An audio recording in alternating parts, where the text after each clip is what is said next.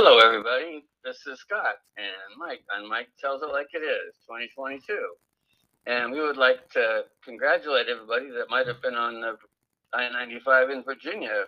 Hopefully, you made it home in one piece after being stranded all night. Mike, aren't you glad you're not in Virginia last night? Oh, I am so glad about that. Yes, I made it home in one piece. Thank God for that. I've been in bumper to bumper traffic, but I would not want to be stuck in traffic 30 hours or close to it. that, oh, what a nightmare. In- Oh, that's the the go- That's the gospel there. Tell you what, you got to bring a couple of cans with you, coffee cans, Yeah. few extra rolls of toilet paper, stick them in your trunk somewhere. Yeah, And always keep something warm in your car. I'm sure everybody can put a little. water. Everybody can put a little package together. You have these uh, hurricane uh, package. All you need is water, and it heats up a meal. Yeah. Yeah. So you can put things together, put it in your trunk, just don't touch it. Yeah. Then when Mother Nature traps you in like a wet rat again, you're ready to go. And it's amazing that some tractor trailers had an accident and it caused that whole 50 miles to shut down and all those people got stranded for all, overnight in the cold. I mean, they weren't expecting that much snow and they got a foot all of a sudden. And it's just really, um, it's frightening. It could happen anywhere, you know? No, it's true. It can happen anywhere. But um, you know, like I said, people need to stock a couple coffee cans and stuff like that, and you got to take a pee or whatever. Just do it. There's one guy, his name is Seb Lancaster. He's a 21 year old film and television student at Boston University. He was on his way to visit his father in Connecticut with his twin sister, her boyfriend, and his dog when they got on the interstate and found themselves stuck, forcing them to spend the night trapped in a frigid vehicle.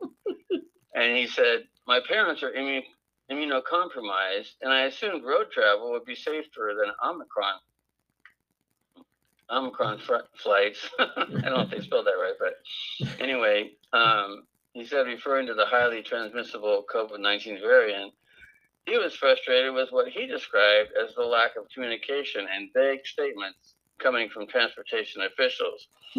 And get this, Mike.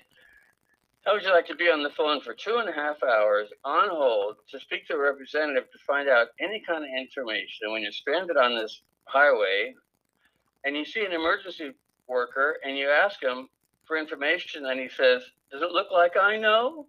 Oh my God, I don't have. I wouldn't have that many patience to be on the phone two and a half hours. I know.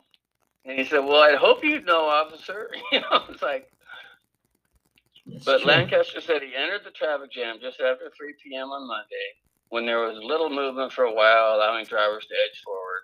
And then around 11 at night, of course, it's getting cold by then, it came to a standstill. Hmm. And passengers were trapped in the vehicles for hours. That's, that's just like, I can't even imagine a worse situation. And being in all that snow and I can't even visualize that. I know.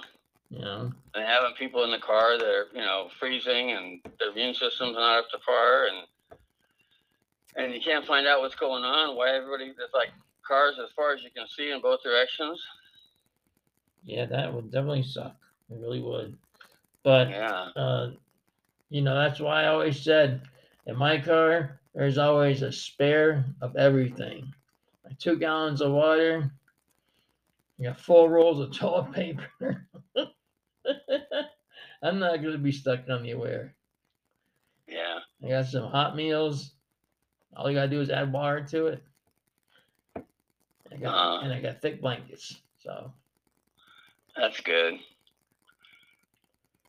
they they say in this article that while some motorists abandoned their vehicles others faced a dire situation as they ran out of gas and had no access to food or water so it really does pay to have supplies like you're talking about in your car just in case oh most definitely. When you know it's snow season, you stay on top of your gas for sure.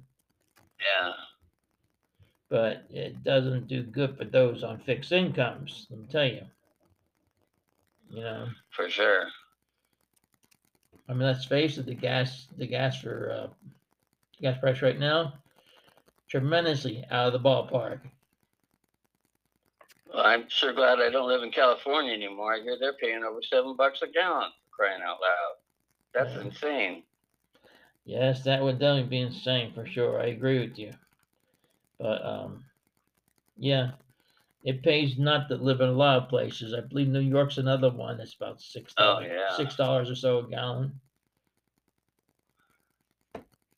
Yeah, so there's a lot of Yeah. lot of places it doesn't pay to um to live because of that reason.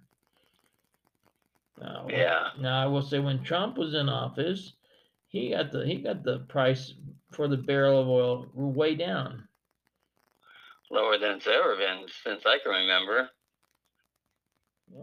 But when Biden took over, he undid everything good that Trump did for us.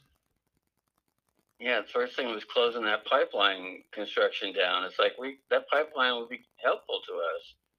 Yeah, you would think that, right?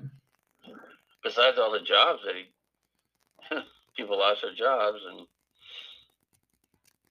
it's like why was that like the very first thing he wanted to do was he had his eye on that? It's like I say it's a power trip. yeah. Well, Scott, you know what? It's that time again where we're gonna say Yeah. adios to all of our listeners. With that being said, on behalf of Scott and myself, remember, good night, America, and around the world.